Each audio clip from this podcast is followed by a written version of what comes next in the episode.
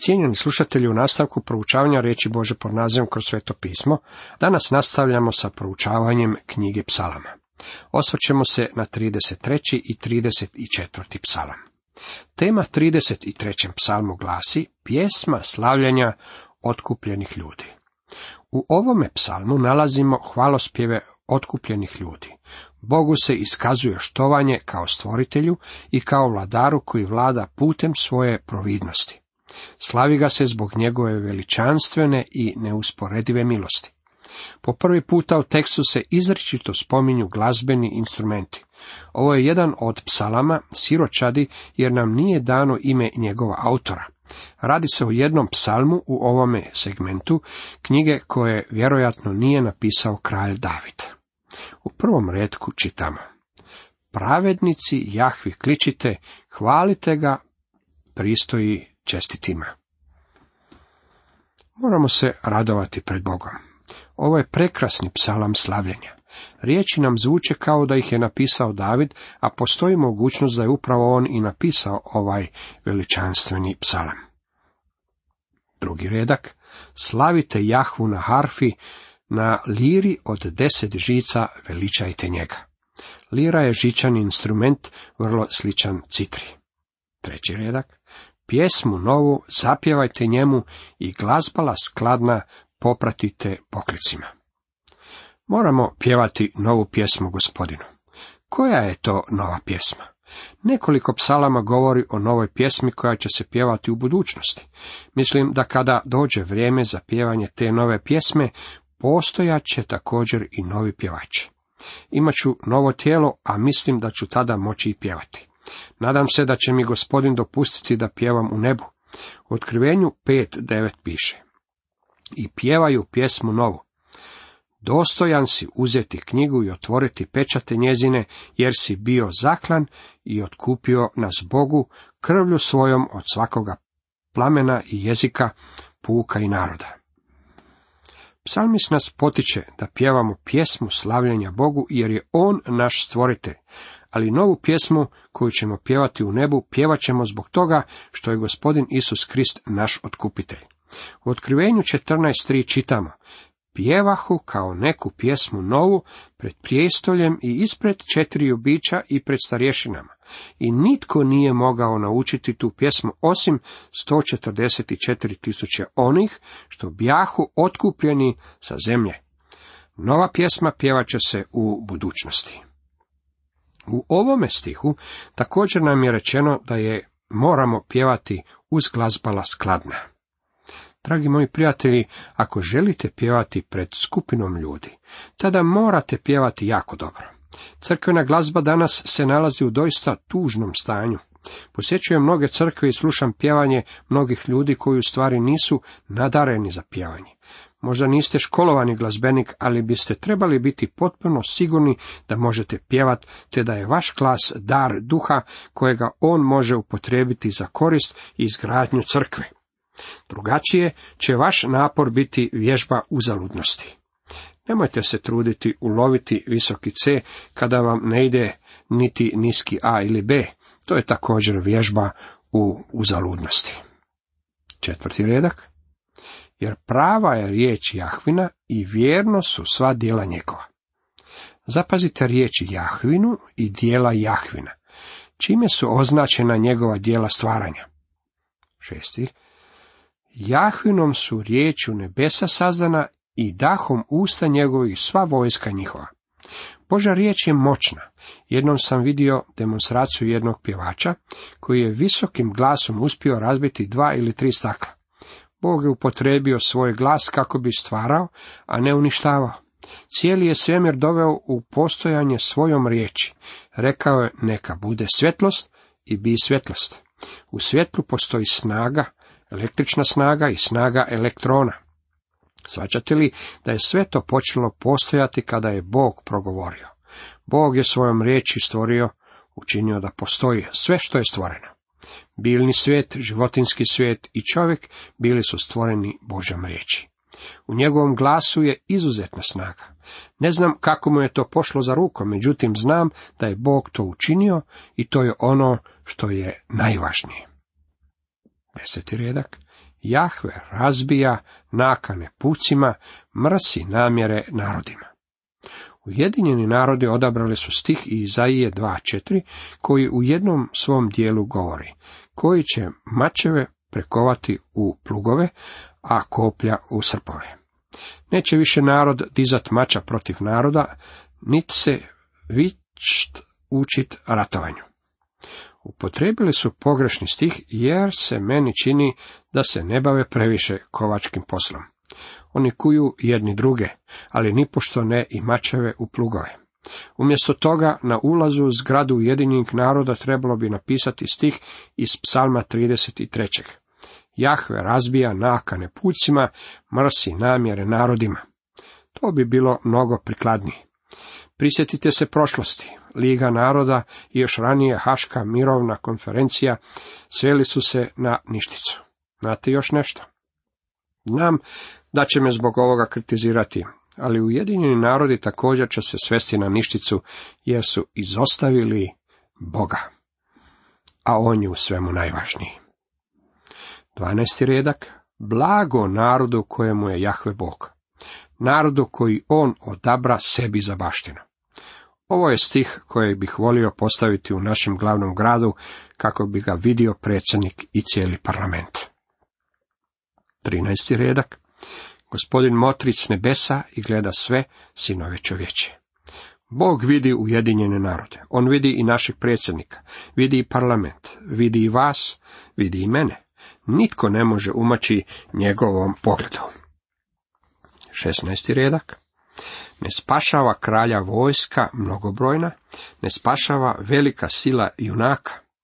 Napoleon je rekao da je Bog na strani najvećeg bataljuna, ali je svojim primjerom dokazao da nije u pravu jer je u bici kod Waterloa Napoleon imao najveći bataljun, ali je svejedno izgubio. Bog također nije niti na strani onoga tko ima najveću bombu. Oko Jahvino nad onima koji ga se boje, nad onima koji se uzdaju u milost njegovu. Kako je to divno. Srce nam se u njemu raduje, u njegovo sveto ime mi se uzdamo. Kada se pouzdajemo u Bože ime, naše srce radovaće se. Mogu li vam nešto predložiti? Zašto se ne biste zasitili psalmima? Umjesto da idete unaokolo i prisustvujete svim mogućim konferencijama na kojima vam govore o najnovijim metodama upravljanja, nedeljnom školom, upravljanja crkvom ili kako raditi ovo ili ono. Zašto ne biste ostali kod kuće i čitali psalme? Kada se zasitite ovim dijelom Bože riječi, to ne samo da će doniti veliku utjehu u vašem srcu, već će riješiti i 99% problema koji postoje u današnjim crkvama. Kad bi psalmi barem postali smisleni vama, osobno i kada bi se barem pretočili u djelatna načela, ovo je bogato područje u Božoj riječi. Cijenjeni slušatelji, toliko iz 33. psalma. U nastavku pogledajmo što nam donosi 34. psalam. Tema ovom psalmu glasi pjesma slavljanja zbog izbavljenja. Ovaj psalam ima objašnjenje koje je dio nadahnutog teksta. Davidov psalam. Kada se David pravio luđim pred Abimelekom, a on ga otjera, te tako David sretno izmače.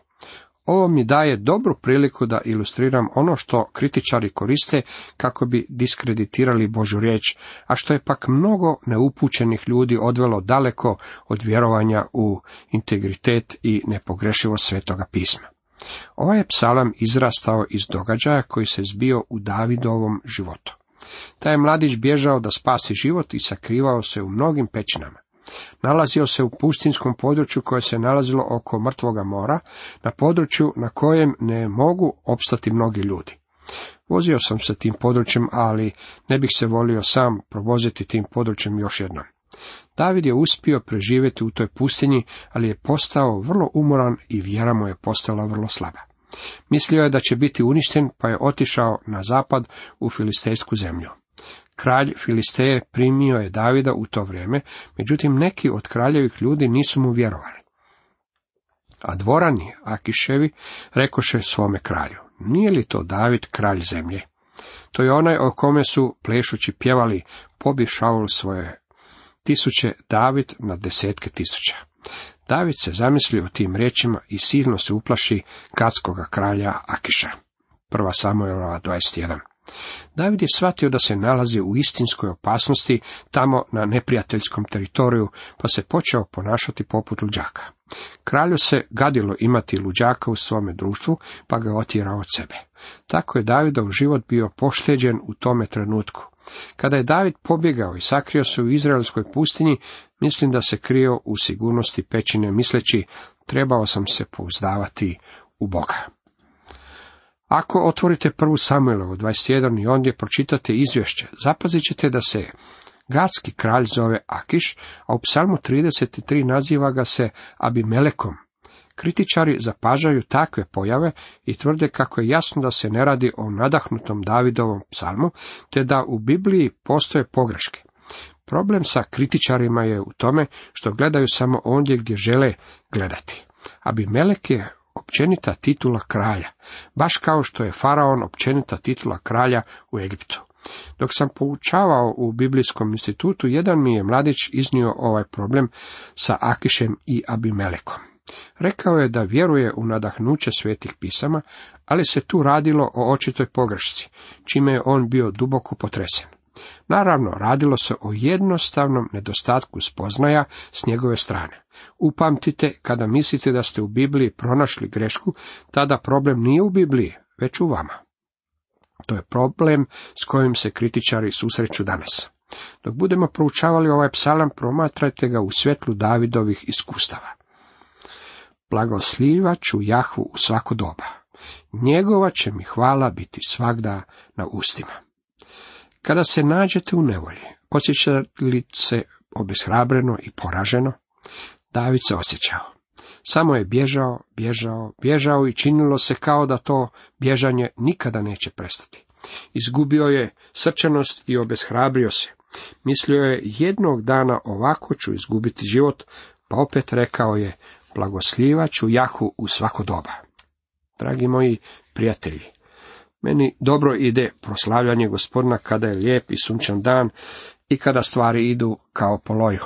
Ali nije to baš tako jednostavno kada se stvari okrenu na glavačke. Pa opet, David je mogao reći, njegova će mi hvala biti svagda na ustima. Nek se Jahvom duša moja hvali, nek čuju ponizni i nek se raduju. Davidov stav bio je svedočanstvo za gospodina. Veličajte sa mnom Jahvu, uzvisujmo ime njegovo zajedno. Bavio sam se mišlju da ovaj stih stavim na zaglavlje našeg cirkularnog pisma. Htio bih da mi se pridružite u veličanju gospodina. U jednom od psalama vidjet ćemo kako su Božja riječ i Bože ime gotovo jednaki. Oboje je važno. Mi želimo proširiti Božju riječ, jer će se na taj način veličati Bože ime. Volio bih reći zajedno s psalmistom, veličajte sa mnom Jahvu, uzvisujmo ime njegovo zajedno, u širenju Božje riječi po današnjem svijetu. Prva tri stiha su čisto slavljenje Boga. Riječ je o aleluja refrenima. David nam nadalje iznosi razlog za svoje hvalospjeve. U četvrtom redku kaže, tražio sam Jahvu i on me usliša, izbavi me od straha svakoga. Kako je to divno. U njega gledajte i razveselite se, da se ne postide lica vaša. Eto jadnik vapi, a Jahve ga čuje. Izbavlja ga svih tjeskoba. Kako li je samo David bio zahvalan na Božjem izbavljenju? Dragi moji prijatelji, ja sam zahvalan Bogu na načinu na koji me vodio. Siguran sam da ste mu i vi na tome zahvali. Anđeo Jahvin tabor podiže oko njegovih štovalaca da ih spasi. Anđeo Jahvin spominje se samo tri puta u knjizi psalama. Spominje ga se u psalmu 34. 7 i u psalmu 35. 5 i 6. Neću ulaziti u detalje o ovoj temi, ali vjerujem da je anđeo Jahvin predutjelovljeni Krist. Anđela Jahvinog ne nalazite u Novome Zavetu, jer gospodin više nije anđeo, već čovjek. Kada se pojavljivao u Starome Zavetu kao anđeo, nije to bio nitko drugi nego gospodin Isus Krist. U ovome stihu psalmist nam govori tako. Anđeo Jahvin tabor podiže oko njegovih štovalaca da ih spasi. U poslanici Hebrejima, 13. poglavlju, petom redku, gospodin Isus rekao je. Neću te napustiti, ni pošto te neću ostaviti. U Mateju 28, 20, gospodin je rekao. I evo, ja sam s vama u sve dane do svršetka svijeta. Amen. Sada nam David upućuje poziv. Kušajte i vidite kako dobar je Jahve. Blago čovjeku koji se njemu utječe. David je rekao, ako ne vjerujete da je istinito ono što sam upravo rekao, iskušajte sami i upoznajte da je gospodin dobar. Blagoslovljen ili sretan je čovjek koji se pouzdaje u gospodina. Nema ničeg tome sličnog. Davida je vrlo dugo progonio kralj Šaul. Morao se sakrivati u pećinama, tako da je postao snažni športski tip. Dobro se upoznao sa prizorom opisanim u sljedećem stihu. Siromašiše, lavići i gladuju, a koji traže jahu ne trpe oskudice. David je vidio lavlje mladunce koji su cvilili za nešto hrane. Vidio je također kako oni koji su tražili jahu nisu gladovali za niti jednom dobrom stvari. Ako lavica može brinuti o svojim mladima, i Bog može skrbiti o vama i meni. David je to naučio iz svoga iskustva. To je kada kršćanstvo odjednom udjenemo u cipele, a danas nam je potrebno upravo kršćanstvo u radnim cipelama. Već sam umoran od kršćanstva koje traje samo u nedjelju ujutro. Ljudi dođu u crkvu, otpjevaju nekoliko pjesama, poslušaju propovjed i stave nešto sitniša u kolektu. Za mnoge ljude time prestaje cijela njihova priča o kršćanstvu. Jako mi se dopalo što mi je napisao jedan broker iz San Franciska. Bila je to jedna od najljepših stvari koje me itko obradovao. Rekao je, ne zvučite kao da govorite iza vitražnog stakla. Hvala Bogu na tome. Nema ničeg lošeg u govoru iza vitražnog stakla. Činio sam to 40 godina, ali bih radije da taj govor zvuči kao da dopire sa tržnice, iz učionice, ureda i radionice. David je iskusio Božu skrb. Znao je da ona postoji i da je istinita. Dalje nastavlja, jezik svoj od zla su spreži i usne od riječi prijevarnih. To je nešto čemu bih se ja trebao poučiti. Možda biste i vi trebali naučiti to isto. I dalje, oči Jahvine gledaju pravedne, uši mu slušaju vapaje njihove. Bog čuje i uslišava molitve. Možda to nije odgovor kakav smo očekivali, jer Bog ponekad odgovara sa ne. Lice se Jahvino okreće protiv zločinaca, da im spomen zatre na zemlji. Danas se može vidjeti dosta sentimentalnih gluposti u dramskim produkcijama o nekakvom pokvarenom grešniku koji je napustio svoju ženu i dijete kako bi se u potpunosti predao životu u grehu. Možda postoje razbojnik ili ubojica, ali se jednog dana vraća kući i nalazi svoje dijete kako bolesno leži u krevetu. Tada klekne kraj krevetića i počinje moliti. Kakve priče budu mnoge i ispunjene emocijama i uzdaha kod kino publike. Ne znam kako je sa vama. Međutim, meni se od takvih priča okreće želudac. Znate li zašto? Bog je rekao, ja ne slušam molite takvog čovjeka. Takva osoba nema pravo doći pred Boga i tražiti bilo što od njega osim spasenja. Uopće ne trebate tražiti oproštenje. On ima obilje oproštenja za vas. Sve što morate učiniti je priznati da ste grešnik i morate se pouzdati u Krista kao spastelja. On će vam automatski oprostiti. Vjeruju gospodina Isa Krista i spasit ćeš se, čitamo u dijelima 16.31. I dalje, David nastavlja, blizu je Jahve onima koji su skrošena srca, a klonule duše spašava. Ako je čovjek voljan zauzeti stav poniznosti, doći gospodinu kao grešnik i pouzdati se u njega, gospodin će mu biti blizu. Ako bi taj stari otpadnik koji je kleknuo kraj kreveta i molio za svoje bolesno dijete, priznao svoj greh i prihvatio Isa Krista kao svog spastelja, tada bi Bog čuo njegovu molitvu za njegovo dijete. Gospodin je vrlo blizu onima koji su slomljena srca. I 19. redak kaže, mnoge nevolje ima pravednik, ali ga Jahve od svih izbavlja. Nitko nije izuzet od nevolja, bez obzira o kome se radilo. Kada smo međutim Božja djeca, onda se možemo nadati Božjem izbavljenju. O, kako li je on dobar! Blagoslivljajmo ga uvijek baš kao što je to činio i David. Cijenjeni slušatelji, toliko za danas.